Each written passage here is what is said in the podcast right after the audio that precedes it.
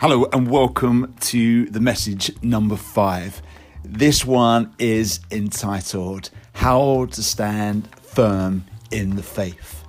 Keep taking the tests. Hope it's an encouragement to you as you journey with Jesus this week. So good to be in church today. My name is Dan, and I am the uh, interim minister here at Holy Cross. And I'm here to talk to you today about how to stand firm in your faith. We're in Lent, remember, so it's a time to have a look underneath the bonnet and see maybe a few things that we might need to have a look at. How to stand firm in your faith. We saw Jesus, didn't we, in the gospel passage. He was led into the wilderness. He was led into the wilderness. And we heard from our young people today of Jesus going through three different tests. One around eating. Gosh, I, I think I, have some troubles with that one myself. Um, then there was one about uh, the devil taking Jesus up to the top of the temple, saying, Hey, does it say in the Psalms that you could go and just fall off and that the angels will carry you? And then we hear of Jesus being sent out to the, the mountaintops. And again, the devil tempting Jesus. Jesus each time passed the test for us, which is great. Now, he has done that and he's died and rose again for us, which is amazing. But he wants us to take the tests regularly, especially in Lent. I know young people hate tests. I still have dreams of my GCSEs and A level tests. I wake up in the middle of the night, I think good, I don't need to do it. But as Christians, Jesus gives us tests to keep our faith strong. What are the tests?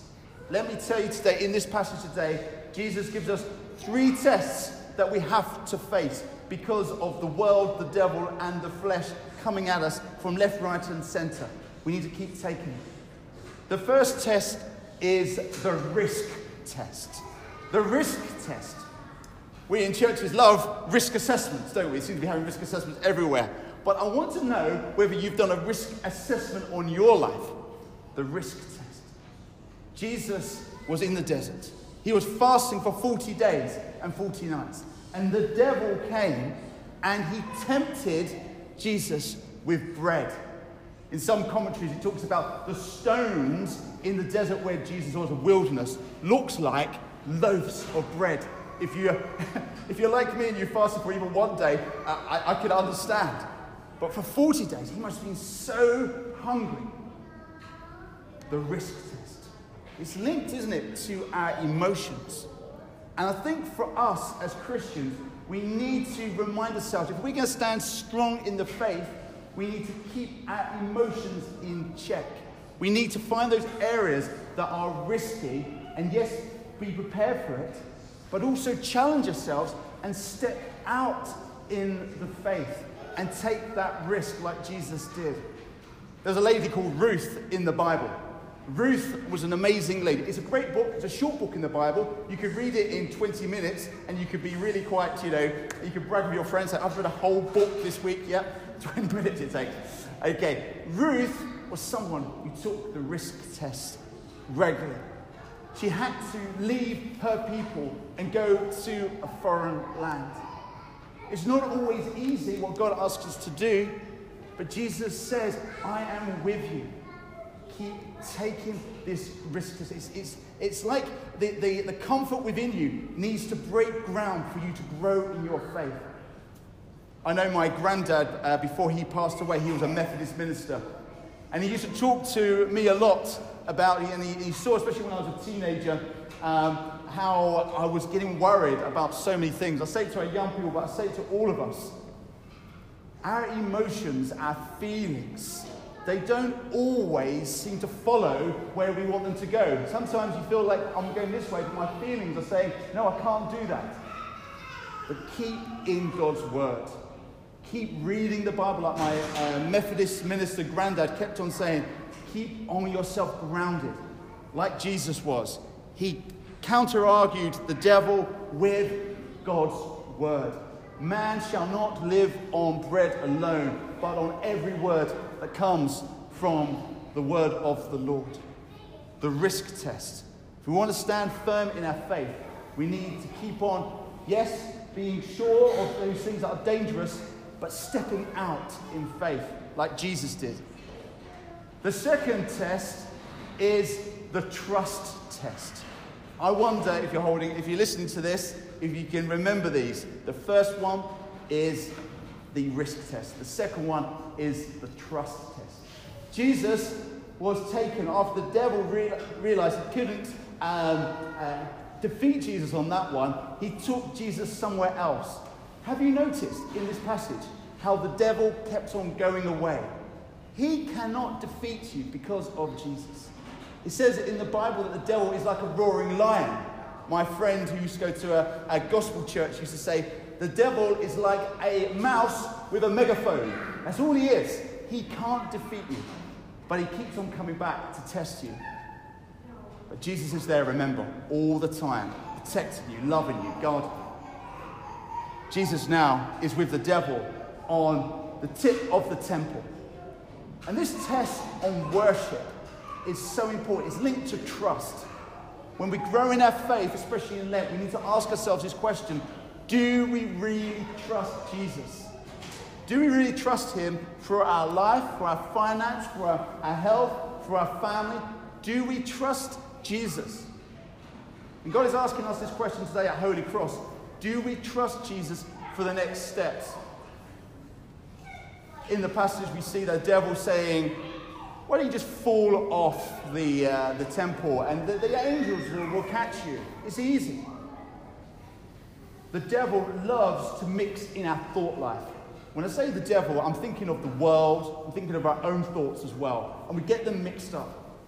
This test on trust is so, so important for us as a church if we're going to go deeper. I was watching um, a film recently called Belfast. I don't know if anyone's seen that film yet. Um, it's quite expensive on iTunes at the moment. But it reminds us of what happened in Northern Ireland in particular in the, in the 60s. I don't know if anyone remembers uh, Tottenham. Danny Blanchflower um, was a big um, uh, Northern Ireland um, footballer. And um, anyway, the fight started. And all of a sudden, you see the churches starting to argue both sides. Notice how it is easy for the world, the thoughts, getting into what God wants you to do. Do you trust God? In other words, throughout the film which I was watching, there was this family that had to constantly use their mind. We sometimes forget that, you know, God has given us a mind to use.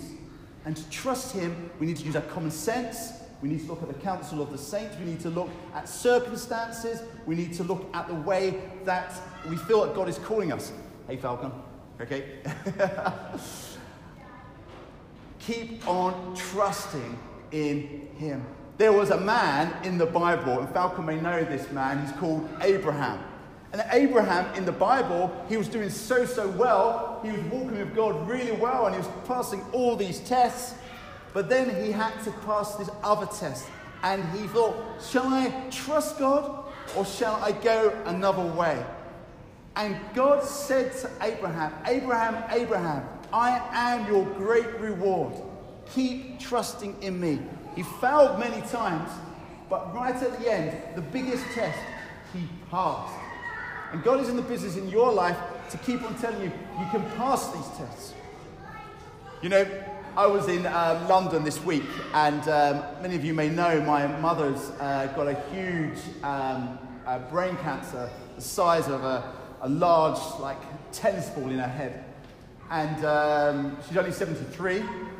And I guess when I was just walking out of the metro, the tube station, I kind of felt, God, where are you? And I kind of felt, God, do I really trust you in this circumstance? Yes, I can trust you in all these, but can I trust you in this?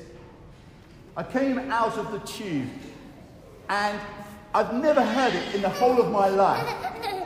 Two people had their guitars, full amplification, in the train station, was singing, I'm going to raise a hallelujah in the storms. I'm going to raise a hallelujah to Jesus. No matter what happens, I'm going to keep on going. And it was unbelievable. Every shop I went into at the train station, you could hear it. I don't think everyone else was connected as I was. But I thought, oh my goodness. When we worship God, we see our perspective change from worry to a place of trust. Keep passing the worship test. Jesus wants us to pass it. Don't fall for the fact that you're weak and you can't do it. Yes, you can because Jesus is with you. Like Abraham, like me, not as good as Abraham, I look to Jesus. Keep our eyes on Him. The risk test, the worship test. So, so important. The final test, and this is the most important test, I believe. Jesus, come here, Falcon. No, okay. Jesus was taken to the mountains. Do you notice in this passage how this is going? First of all, he's in the desert. Then he is on top of the temple. Now he's right out in the mountains. And this test is called, which I call the pulpit test. The pulpit test. In other words, what you do in your life, could you stand in the pulpit on a Sunday morning and share that with people? What I'm saying is, God wants us to grow in our inner life test. Jesus was out on the mountain. No one knew where Jesus was. He could have done a deal with the devil and said, actually, yeah, I'll bow down to you and then you just get out of my, my hair. Jesus said, no, go away. Get behind me. The devil left him. Joseph in the Bible. Joseph is amazing. You think Ruth is short? Well, uh, Joseph's probably 13 chapters long, maybe take you an hour. Another book, or part of a book you could read. And Joseph, he had to pass so many tests in the Bible. He was a young teenager, first of all, and he was now in his 20s or so, and he had to pass tests about uh, responsibility, tests on um, on adultery. He, he, could have just slept with Potiphar's wife, but he said, no, no, no, again and again. The, you read the Bible, it's like dynamite. If you read the Bible, it is, is much more powerful than you think. Some really graphic stories in there. And Joseph had to pass that test again and again and again. We had uh, Nicola Denya, and I'm linking this with Joseph and Jesus out in the wilderness. Bear in mind, we're thinking about hidden life. And Nicola told us Remember, no matter how weak you feel, there's another chance. No matter how many times you fall, you can go again with God. But don't give up on Jesus. Friends, it's so easy, isn't it, in this Christian life, just to put Jesus on the back burner and think, I can't, I can't get through these inner struggles. I can't help not trusting in God. I can't, I'm too scared to keep going forward. But I want to encourage you that you have got the power within you to do it because of Jesus. But also, friends, I want to tell you, you've got this church here, and I'm ending with this story here. The church here, you have friends, you're never meant to do faith on your own. You're meant to do it together. That's why we're here today. And I end with this story of a church down in London, a church called Holy Trinity Brompton. And there was a man there called Big John. I don't know if you've ever heard this story before. The man called Big John. He was homeless. He was hooked on methadone. He had lost all his teeth. And for 10 years, completely homeless, completely disheveled. He came to church with his friend Little John. I don't know, I love to see the story. Big John and Little John. And they came into the church and they encountered Jesus because of the love of people around them, because of all the friends that they found and in the, the scriptures. Big John turned from, from Big John to John the Baptist in, uh, in the streets when he went back to talk to his homeless friends. I could see that now. Not only that, there was someone in the church who was a dentist who could sort out his teeth. He lost all his teeth to methadone. He got off methadone. There was someone else in the church that had a room for him to sleep in. Friends, when we're taking these tests, never feel you're doing this on your own when you're finding it hard, I, I think I, these, these risks, my emotions, my feelings are so hard to, to hold on to. talk to someone. When you're finding it really hard trust God, why don't you come to church and, and, or part of a group? And in your inner life, keep on giving it to God. Because as Mike Pilavachi once said, we're not in it thinking about the promises, even though there's 3,000. We're in it in following Jesus, the one who loves us to the core. And as Falcon cries, we're going to end our service. I, I, I talk now. I'm going to end with a prayer. Let's just be still. Lord, we want to thank you for our young people. We want to thank you for our, our children. But we want to thank you that you have given us a faith to grow into. We may be 90, we may be seven, but we have a calling to keep on risking stepping out of the boat. We have a calling, Lord, to keep on trusting in you, even when it's hard. And you've given us within us, deeply down within us, a calling to live pure and give our inner life to you, like Joseph, like you did, Jesus. Help us keep passing the test together as a family. In Jesus' name, Amen. Amen.